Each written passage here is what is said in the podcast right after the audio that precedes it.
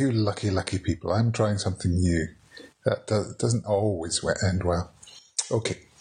Um, we're in lockdown and, you know, we're thinking about you guys and we would normally be teaching you, but we're not. Um, so I thought I would try and do something, just make a little bit of a, a podcast. I like listening to podcasts and I listen to quite a lot of them. Um, I think they're obviously easier to listen to than they are to make. Um, but I, I, I, actually really wanted to start off a first podcast by talking about something that I really love um, poetry. I actually do love poetry. It matters a lot to me, and I spend some of my free time reading poetry and reading about poetry and, and trying to understand poetry a little bit better. Um, I like lots of other things too, which are more sort of sort of modern and reflective and things, but um, reflective of the times. But I do love poetry, and, and I think one of the things maybe that Mr. Milne and I both maybe are aware of is that we both are readers of poetry, both I think like poetry and maybe studied it a bit and, and wanted to. Whereas I think it's probably harder to say that for you for you guys. Um, I'm not saying you don't. I'm just saying I think it's hard in the modern world to really be able to grasp poetry the way maybe people 50 years ago, maybe people certainly 100 years ago would have valued it far higher than we do, would have just naturally valued it far higher than we do.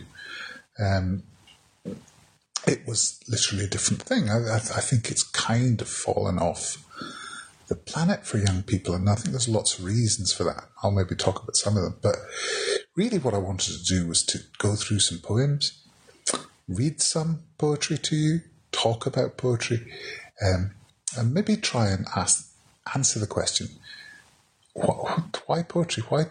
Why? Just why? why does anybody bother?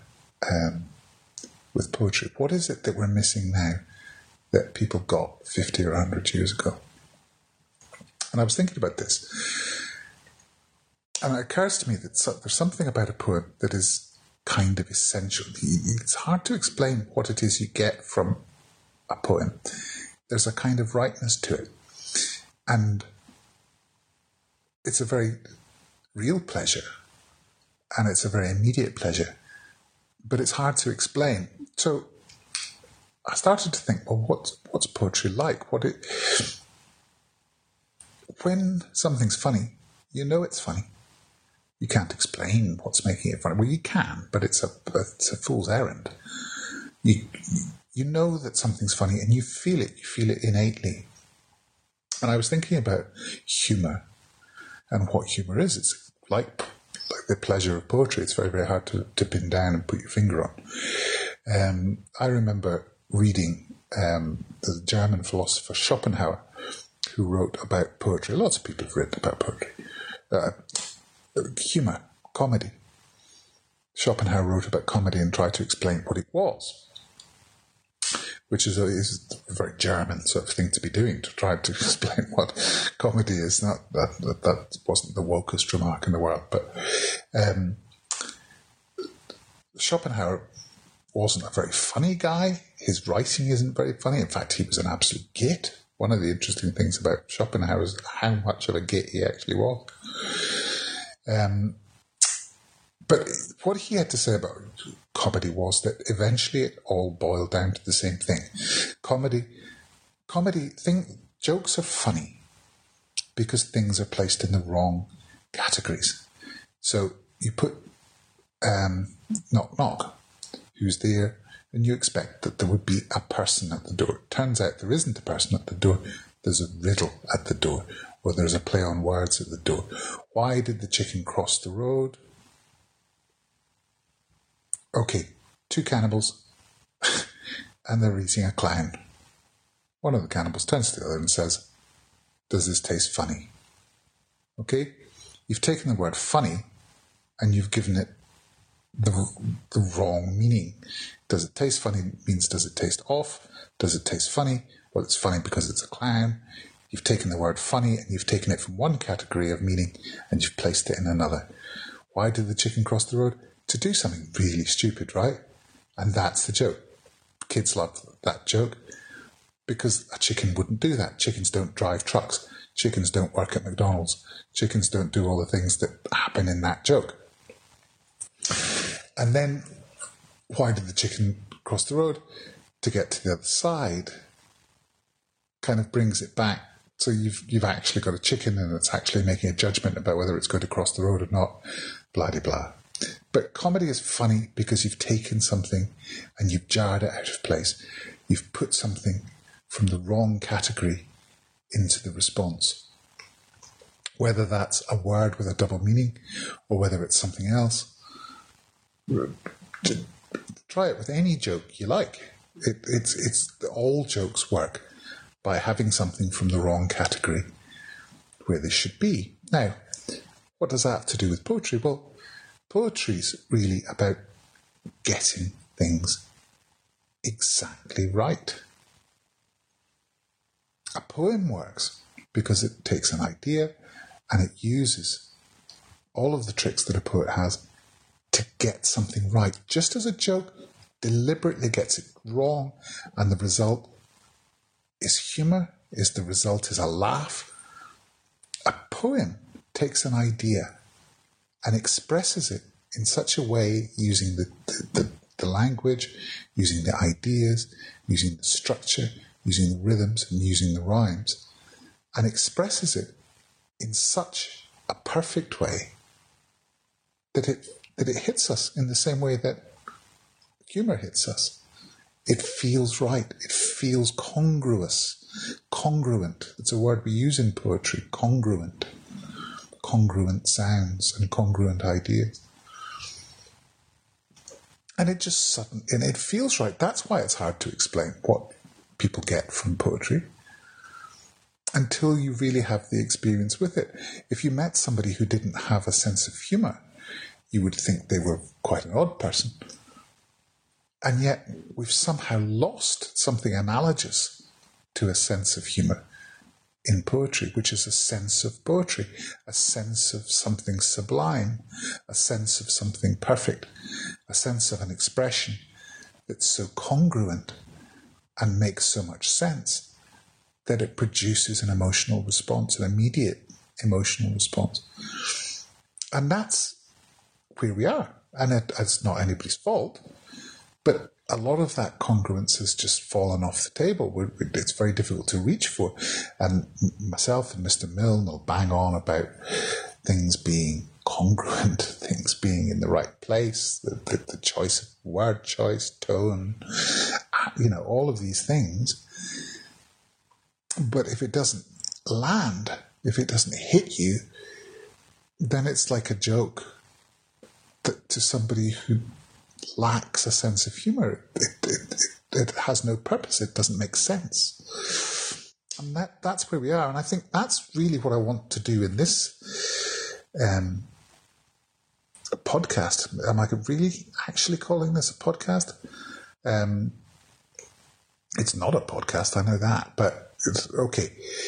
I wanted to go through some poems, read you some poems, and I want you to think about that and what I've said there about things just immediately emotionally hitting you. And that that's the purpose of a poem. We, we, we spend far too long thinking about meanings and asking what a poem means. It doesn't matter what a poem means. It, you might as well ask what a joke means. There is no meaning to a joke. There is no further function. A joke doesn't exist in order to produce some other kind of an effect. It just exists to produce that laughter.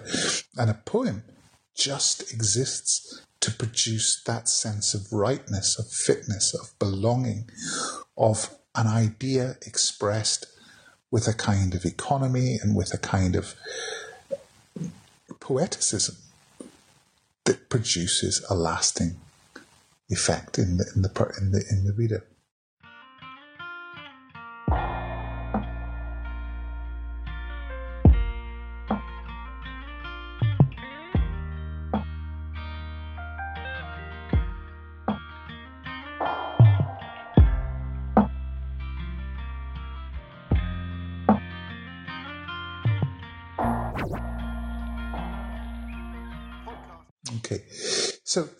I'm going to talk about different things, and I'm going to talk about this in in different ways. So I thought at first I might talk a little bit about some of the musicality of um, poetry.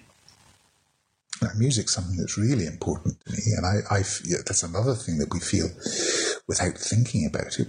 You know, if you put on a rock and roll record, you can feel the beat and you, and you can feel the rhythm that's coming through it, and you respond to it. You respond by tapping your fingers, clicking your fingers, moving your feet, dancing. And rhythm is a central part of poetry, and there's lots of things that spring from rhythm, you know, and you can feel rhythms in things. But what's much more interesting is when things slide off the rhythm.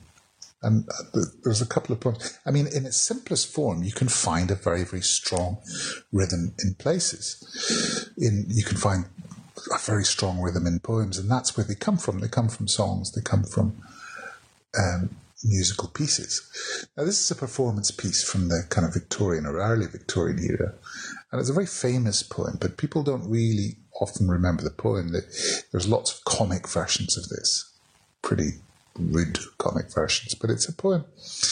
It's meant to be a very sad, stirring poem. It's about it's the boy. It's called Casabianca, and it's by Felicia Dorothea Hemans. I'm, I'm going to give you all the poems that I'm going to read. Um, and you'll you'll know the beginning of it maybe. The boy stood on the burning deck when all but he had fled. The flame that lit the battle's wreck shone round him o'er the dead. Yet beautiful and bright he stood, as born to rule the storm, a creature of heroic blood, a proud though childlike form. I mean, you've got to laugh at a line like that, a proud though childlike form. But you can hear the rhythm. There's a there's a four a beat um, a four beat to it. That's a tetrameter. So we've got a um, a tetrametric form. There's four beats in a line, and they're falling four by four. It's like a rock and roll record. The boy stood on the burning deck. One, two, three, four. When all but he had fled, the flame that lit the battle's wreck. And it goes on like this. And this boy's on the boat, and the boat's on fire, and it's not going well for him. And um, he's calling out, believe it or not, actually, the story of the poem, he's calling out for his dad because he won't go anywhere until his dad tells him to go, not knowing that his dad, can you guess what's happened to his dad? His dad has perished, his dad is no more, um, so he can't get an instruction from his dad, and rather foolishly, in my view, um, he stays and he burns to death. Um, I'll just read the end of the poem. There came a burst of thunder sound. The boy, oh, where was he? Ask of the winds that far around, with fragments strewn that strewed the sea, with mast and helm and pennon fear, that well had borne their part. But the noblest thing which perished there was that young, faithful heart. Oh my God. Right, but no, that's real. It's a real thing.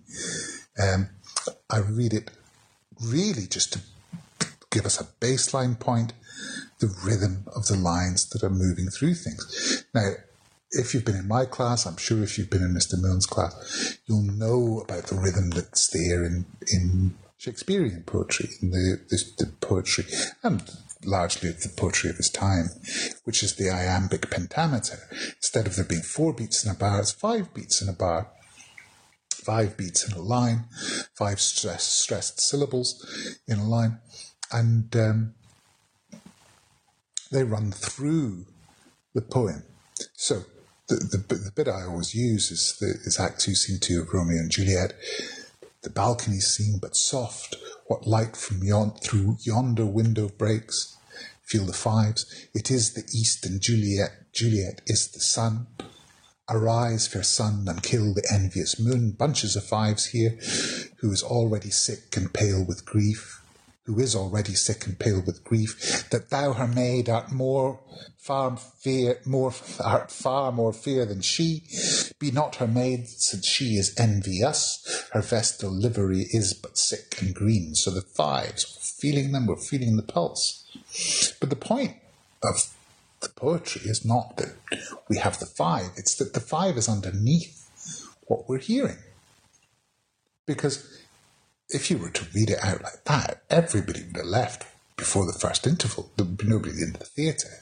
Everybody going, well, this is just crap. But the quality of the words kind of dances across the rhythm of the fives and the persistent beat of the fives. You can bring the, the, the beat out and reference it every now and again. But the point is that the words are sliding across that main frame sticking closer to it, moving away from it. Let's read it the way it would have been, but soft. What light through yonder window breaks? It is the east, and Juliet is the sun. Arise, fair sun, and kill the envious moon, who is already sick and pale with grief that thou, her maid, art far more fair than she. Be not her maid, since she is envious, her vestal livery is but sick and green, and none but fools do wear it. Cast it off. There's no, there's no remnant of the of the of the rhythm there. We can pull the rhythm back. We can we can rest on those rhythms, and he often does. Um, but the fact that the beat, the the the, the pentameter is underneath the line, gives it a coherence, gives it a rightness, gives it an appropriacy gives it a congruence. I'll keep coming back to that idea that wouldn't be there without the structure. So knowing that the structure is underneath the words gives it something that it can feed off, gives it something that it can move with. You know, you feel it closer. I mean, uh, there's the, uh, one of my favorite Philip Larkin poems, and I I love all Philip Larkin poems, I think, uh, because he's so good structurally at getting his words to move around the structures that he puts them in. And he uses almost every structure that I can think of. He uses villanelle, he uses all sorts of, um, and he'll often use a pentameter. This poem, I'll just read you the first verse. This poem is To the Sea by Philip Larkin, and it's wonderful, wonderful poem. To step over the low wall that divides road from concrete walk above the shore brings sharply back something known long before the miniature gaiety of seasides. Everything crowds under the low horizon steep beach, blue water, towels, red bathing caps, the small hushed waves, repeated fresh collapse up the warm yellow sand, and further off, a white steamer stuck in the afternoon. So that's the first stanza of To the Sea. There's a there's a there's a, a pentameter underneath that. Um, it's an A B B A rhyme scheme, divides and seasides, shore before, caps collapse. You know, it, there's there's a, a all of the structure is there, but we don't hear it when we when we read the poem. That last line in the first stanza, a white steamer stuck in the afternoon, that's perfection. Something pinning the whole scene to the time, to the moment. The steamer stuck. You know, it's seen it's it's the visit to the seaside seen from the perspective of someone who's lost in it, who's lost in the moment, lost in the in the the thing that they're doing, the importance of the ritual. Um, the last stanza, the rocks. Between the rocks, the rusting soup tins, till the first few families start to, the trek back to the cars. We all know that. We all we're all familiar with that. The white steamer has gone. Time's broken away from it, the, the, where it was, it was moored. Like breathed on glass, the sunlight has turned milky. If the worst of flawless weather is our falling short, it may be that through habit these do best, coming to the water clumsily undressed yearly, teaching their children by a sort of clowning helping the old too, as they ought. But I don't think there's a more perfect simile in English literature. Like breathed on glass, the sunlight has turned milky. You, you know what that is. I know what it is. Imagine Philip Larkin noticing. Wow.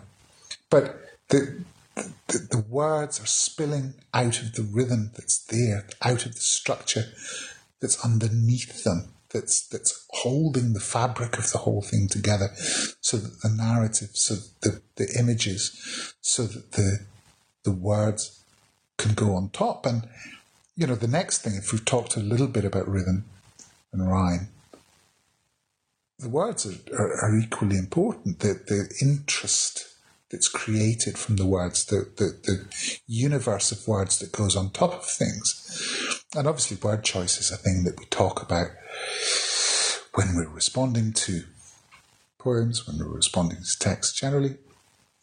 But in a poem, what you're doing, the, some of the perfection, some of the consonants, the congruence, is coming from the sounds that the words make the sounds that the words make and the way that those sounds make us feel.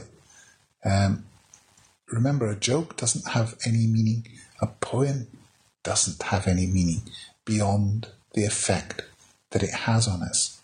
We spend much more time analysing poems than we do analysing jokes because I suppose there's a bit more to a poem than there is to a joke, and it's and it's about finding those kind of things out. But the, the, the sounds of the words, the way the sounds that the words make relate to the sound of the word next to it creates a whole universe of emotional um, resonance without us even without us even knowing it. And quite often, we can enjoy a poem for the sound that it makes when it's read out and we can ignore a meaning almost entirely.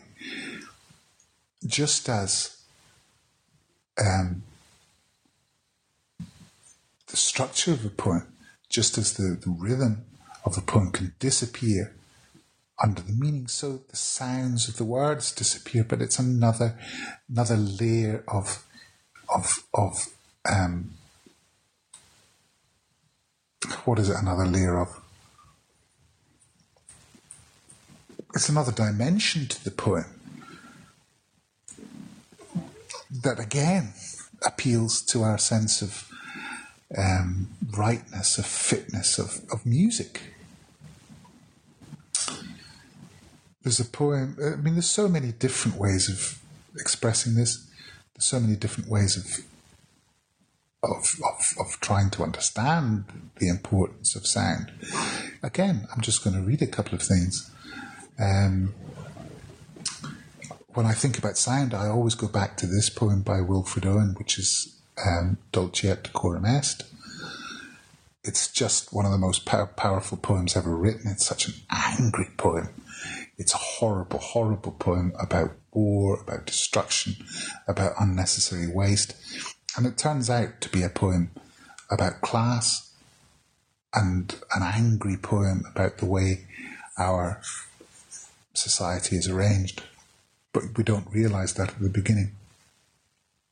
Listen to the sounds, the, the, the repeated, the, the, the, the repeated sounds, bent double like old beggars under sacks, knock kneed, coughing like hags, we cursed through sludge, till on the haunting flares we turned our backs, and towards our distant rest began to trudge. Men marched asleep, many had lost their boots, but limped on, blood shod, all went lame, all blind, drunk with fatigue, deaf even to the hoots of gas shells dropping softly behind all of those consonants, consonants, those lists of consonants, those the shifting and moving, and and oh, it's, it's, horrible, but it's a wonderful sound.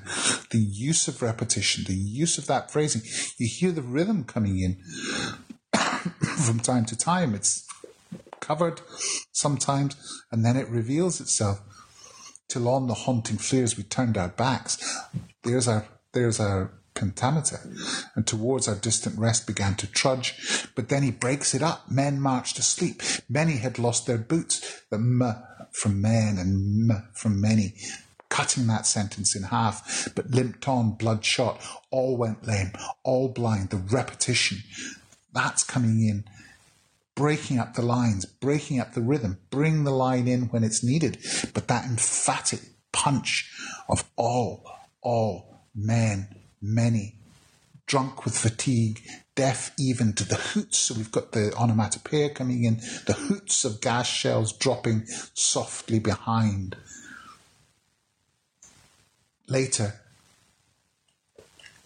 um, it becomes an orgy of violence. The, the gas, um, the bomb goes off, and suddenly he's walking behind uh, uh, uh, what is he walking behind? A, a wagon of men who are dying and he's walking behind it and he's watching them.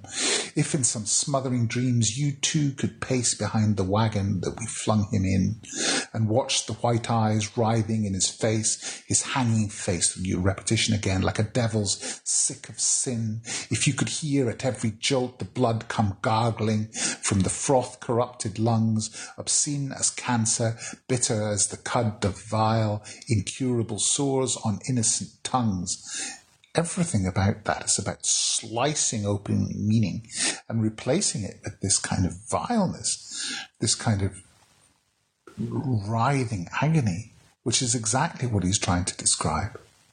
And then he just turns it on a sixpence, on a dime. He, take, he takes that tone, my friend.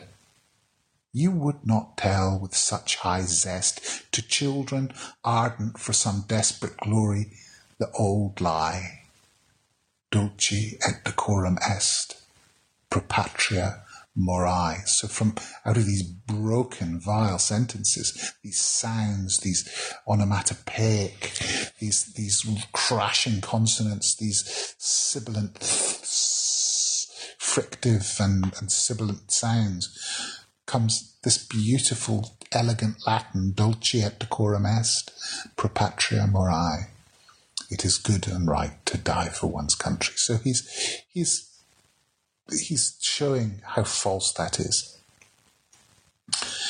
Another poem, um, Manley Hopkins, writing in the a modernist writer, writing in the early 20th century, so writing it around about the same time as Wilfred Owen. Um, but maybe pushing it even a little bit further. Wilfred Owen was a was a, a and was a modernist as well. Um, a poem like Dulce et Decorum Est couldn't have been written. I mean, these were revolutionary poems. These couldn't have been written even 10 years earlier. Um, Gerard Manley Hopkins as well. There's a, there's a very modern idea to a lot of his poetry, and it's about sound. We're thinking about sound now. We're thinking about clashing sound, chiming sounds, euphonic, caco, cacophonic. Is that right? That's that's not right. Cacophonic, Cacoph- cacophony, cacophony. Oh, anyway, look it up. Um, the grandeur of God. How about this? The world is charged with the grandeur of God. It will flame out like shining from shook foil. It gathers to a greatness like the ooze of oil crushed why do ma- ma- men then now not reck his rod? Generations have trod, have trod, have trod, and all is seared with trade, bleared, smeared with toil, and wears man's smudge, and shears man's smell. The soil is bare now, nor can foot feel being shod. And for all this, nature is never spent. There lives the dearest freshness deep down things, and though the lights, the last lights off the black west went, O morning, at the brown brink eastward springs, because the Holy Ghost over the bent world broods with warm breast and with ah bright wings. Just everything just falling over everything else, the whole thing being momentarily held up by a, a, a, a rhythm, an idea, and then these re- re- repeated consonant sounds that are beating against things and pulling things in funny directions. Okay, so the sound that the words make, it's difficult to read that one. I think I did remarkably well, actually. Um, so structure, I've, I've, I've, talked a bit about structure in poetry, but there's there's more to say. There's always more to say. Um, people who are in my class in in S5 will recognise the idea of the sonnet. Um, a lot of the poems that I've taught by chance have been sonnets. Um, again, it's another form that poets use that brings their ideas into a kind of unity a unity of, of, of purpose. There's usually two parts to a sonnet. There's a there's a thesis and an antithesis, a thing and its opposite, a, a, a question and its answer. Um, split into it's 14 lines long. It's split up into two sections. There's the um, octet and the sestet, the eight line section and the six line section. And the six line section at the end is usually an answer to an idea or a counter, counter idea to the idea of the eight line first part. Um, Glasgow Sonnet by Edwin Morgan is a good example. We were talking about the importance of words and the value of words and the sounds of words, bringing them into a structure that creates a sense of movement through something. Um, again, is about structure and form and sound coming together to produce something that's bigger than any of them.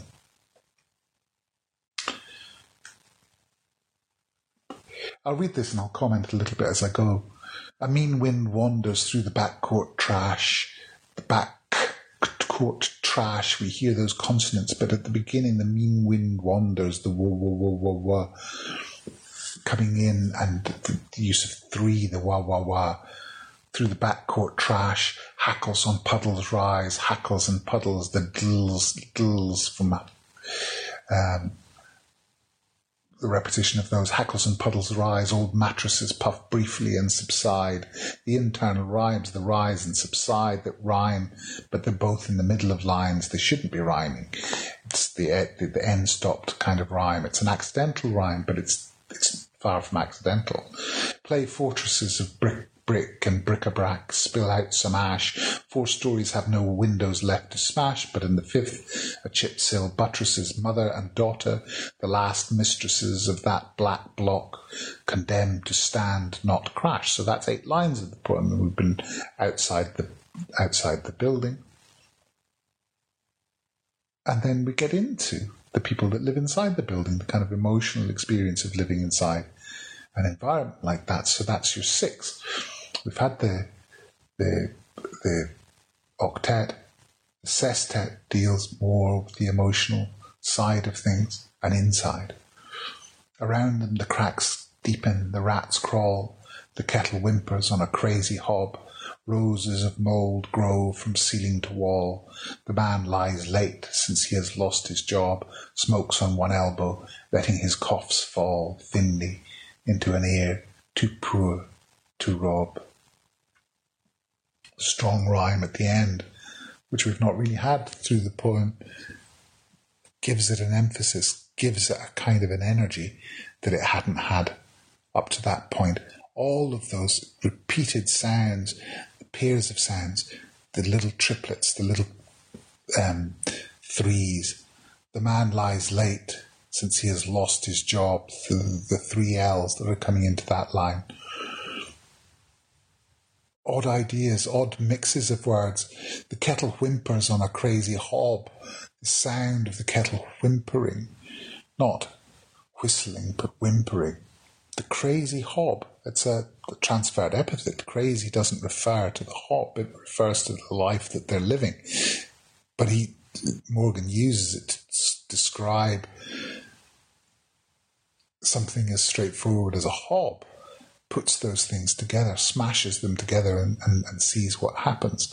So he's describing the experience of being, of being, of living in a, in the east end of, of Glasgow, being poor, living in a slum. Um, and he does it in a very, very beautiful way, using the sonnet form. The sonnet form historically was associated with love. Um, they were odes of, of love, ideal love, idealizing gods and goddesses and things like that. That's where, where it comes from, from the Petrarchan form. So by using the sonnet form, he's saying that he's describing something quite dark and quite difficult. But he loves it. It's his city, it's his Glasgow. Uh, Glasgow's in the title, Glasgow Sonnets, number one. Another example, and another one that people in my class would be familiar with from, from S5 is, um, oh no, it wasn't. It was, it was, yes, it was from Higher, was um, Don Paterson. He again, he uses an awful lot of sonnet forms. His most recent book um, was a collection of 40 sonnets. Um, the example that I would draw your attention to, and I've given you a copy of, is not written in a sonnet form. It doesn't have that idealized love idea. Um, it's written in a very different poetic form. It's written in what we call um, heroic couplets. They're not exactly technically heroic couplets because there's there's rules about heroic couplets, but anything written in couplets couplets historically was associated with heroism, with dealing with uh, um, a story, a story of daring do, of grand adventure.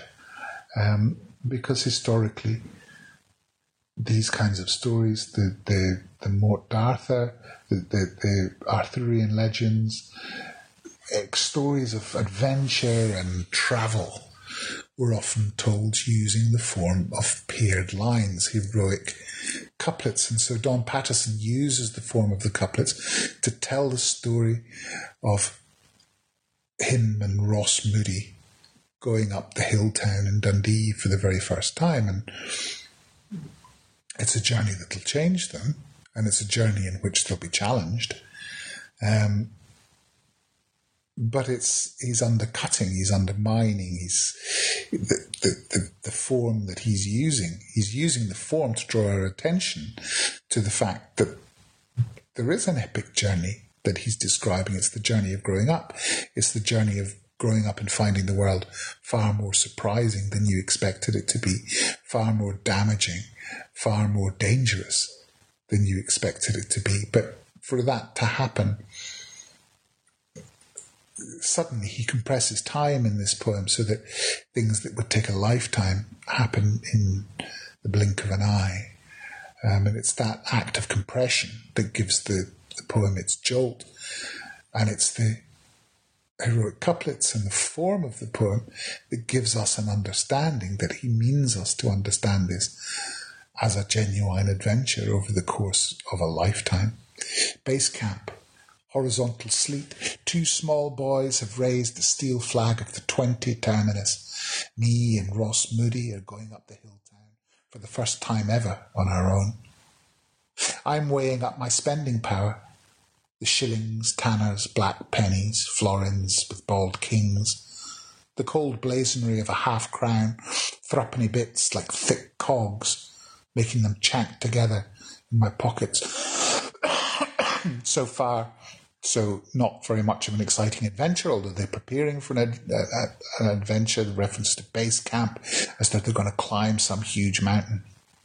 But it's just the, the bus stop, the old corporation sign for the, for the bus stop. Um, by the end of the poem, everything, everything is changed. The pace is moved. It's got a lot faster. Um, where no one will have heard of the sweets we ask for, and the man will shake the coins from our fist onto the counter and call for his wife to come through. Come through and see this, and if we ever make it home again, the bus will draw into the charred wreck of itself, and we will enter the land at the point we left off, only our voices sound funny, and all the houses are gone, and the rain tastes like Kelly and black waves fold in very slowly at the foot of McAlpine Road, and our sisters and mothers are 50 years dead. So we get to the, the adventure, but it's not at all what we expected. Um, and the end comes as, as a very well, it's quite shocking, really. I think the first time you read that poem, it's very beautiful as well. Um, I've lifted that last line for a song of mine. Actually, I just just lifted it because I'm not going to run into Don Paterson, I don't think. Um, where are we going? So we've got the structure, we've got the language, we've got the rhythm and the rhyme, peeping in and out of the poetry, trying to give it more and more depth, more substance. Um, the other thing I guess I, I, I, want to talk about is is imagery. I mean, we've had imagery. The imagery is in every poem, but every now and again it rises above the the the, the kind of line by line um, idea of image. Remember what an image is. An image is a comparison between two things. Now, that's fine. You're comparing two things.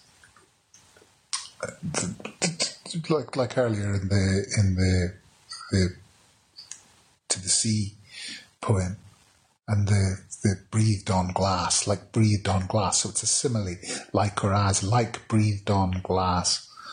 Um, but a, a, a, an image can become much more than a than a passing description, and an image can dominate an idea. I've chosen just a few lines here from the from T. S. Eliot, who was a very important poet in the, the early part of the 20th century. Um, I always thought he was very, very scary. He wrote some very scary poems, some very, very long poems that were the kind of epitome of everything that um, I found difficult and maybe not too attractive about poetry when I was where you are now and just beginning to learn about it. I've since realized that he could write some very, very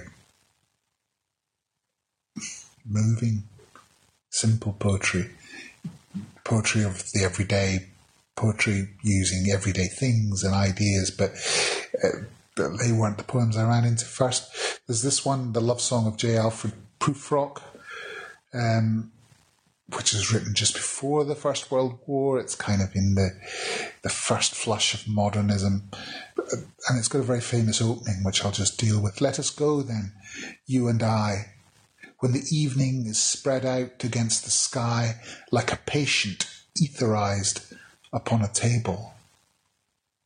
Hmm. Etherized, that's not a word we use anymore. It means um, sedated. Um, what's the word we use? It's when you go into hospital and you can't back from 10. Um, Anyway, that's etherized. So the evening spread out against the sky like a patient etherized upon a table. For some, for some reason, that image jumped into the history of poetry and jumped into the history of imagery as, as, as a particularly iconic one. Do you, do we know what he means by that? No in what way is the sky like a patient either?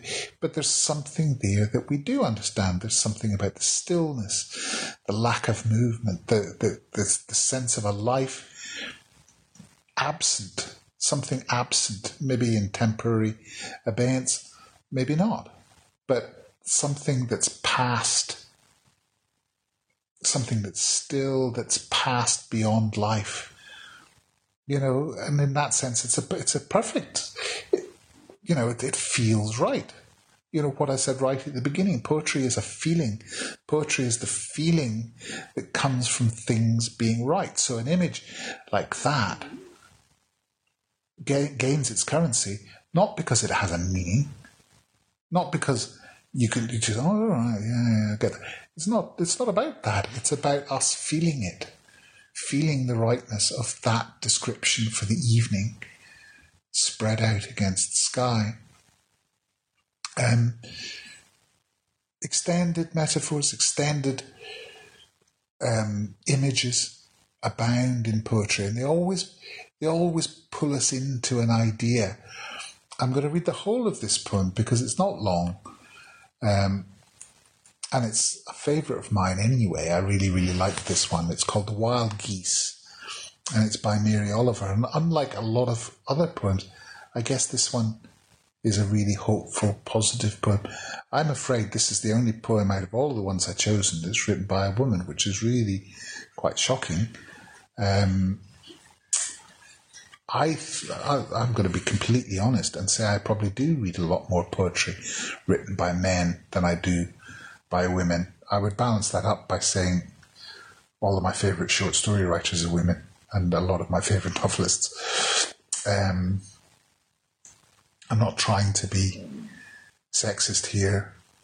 Um, but I love this poem, The Wild Geese. And just feel the sense of the geese, okay? This poem only makes sense if you hold on to what geese are like when they're actually flying past us. That kind of extraordinary physicality, that visceral quality, the, the, the, the animal fact of them. You do not have to be good. You do not have to walk on your knees for a hundred miles through the desert repenting. You only have to let the soft animal of your body love what it loves.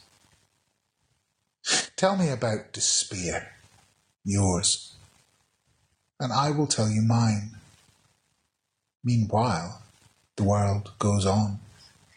Meanwhile, the sun and the clear pebbles of the rain are moving across the landscapes, over the prairies and the deep trees, the mountains and the rivers.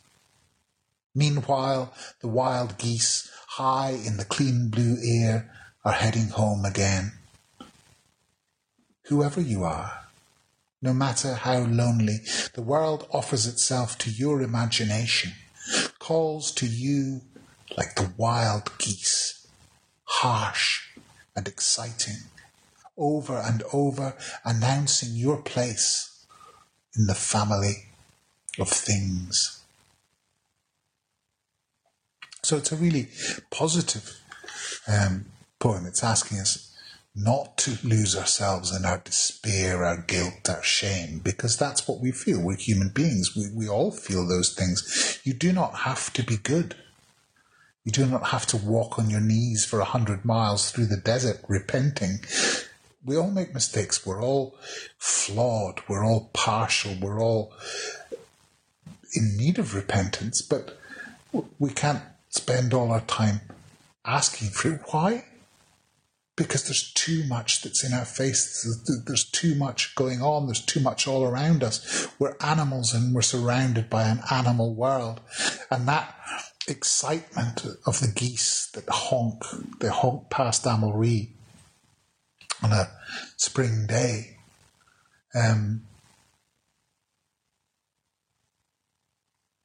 an animal that's caught up with its place in things, its place in the V, that last line over announcing the your place in the family of things, that's very, very appropriate for geese we know that they fly and they, they choose their places within the within the scheme, um, and they support one another.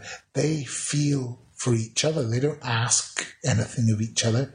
They don't ask for repentance. They just get on with being geese, and that's what she's saying, Mary Oliver. Not, not to get on with being a goose. Um, that would be a very different sort of poem, I guess. But to get on with being a human, to, to, she talks about the soft animal of our body. She's reminding us what we're encased in, what we're sub, sub, what our substance is. Tell me about your despair, yours, and I will tell you mine. It's it's a story we all have, we all share, and it's the sharing of it, maybe, that's more important than the substance of it, that's more important than the detail of it. The fact that we can share. You do not have to be good. That's an important idea. And what holds it all together is the, the image of the geese, the image of that particular animal. Why that animal? Because it appears suddenly and it's gone and it just reminds us of what we are and where we are. Because it travels in a V, because we know it belongs to an organized system that's more important than any part of it. Yes, because of the sound it makes. What does she say? The high and the clean blue air, harsh. The sound, their sound harsh and exciting over and over. The repetition, the insistence, you know, announcing your place in things. So there's sound, there's suddenness, their physicality. All of these things bring pull the geese into the poem, and the image of the geese holds the whole poem together.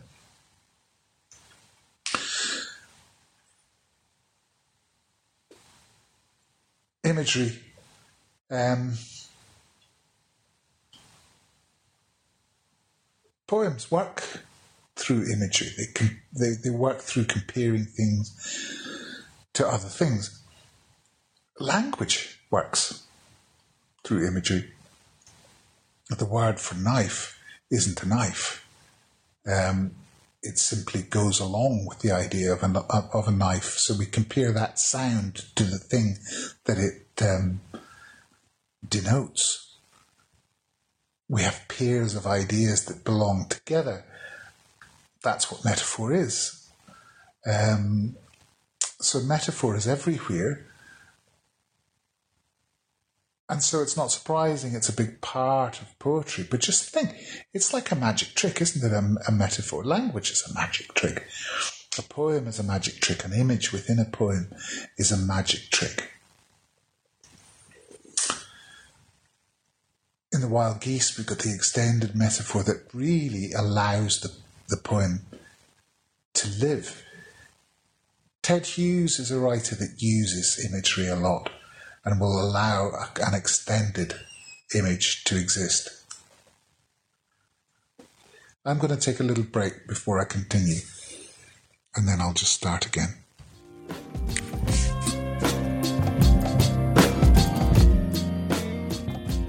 Okay, um, do you know what? I think that's part one. I think that's part one finished. Um, I've, I've got a few more things to say. I don't know whether you've enjoyed this, whether it's been fun, enlightening, amusing, diverting, all these various things that it, it might be in an ideal world. Okay, so I'm going to draw a, a veil over this episode of what what will we call it? Um, Mr. Matheson's poetry podcast. And you are my podcasts. And if you've got to the, this far through it, well done. Jeez, oh. Right, we'll have a go with episode two soon. Okay. Feedback, um, like and subscribe, all of those things. Okay, farewell.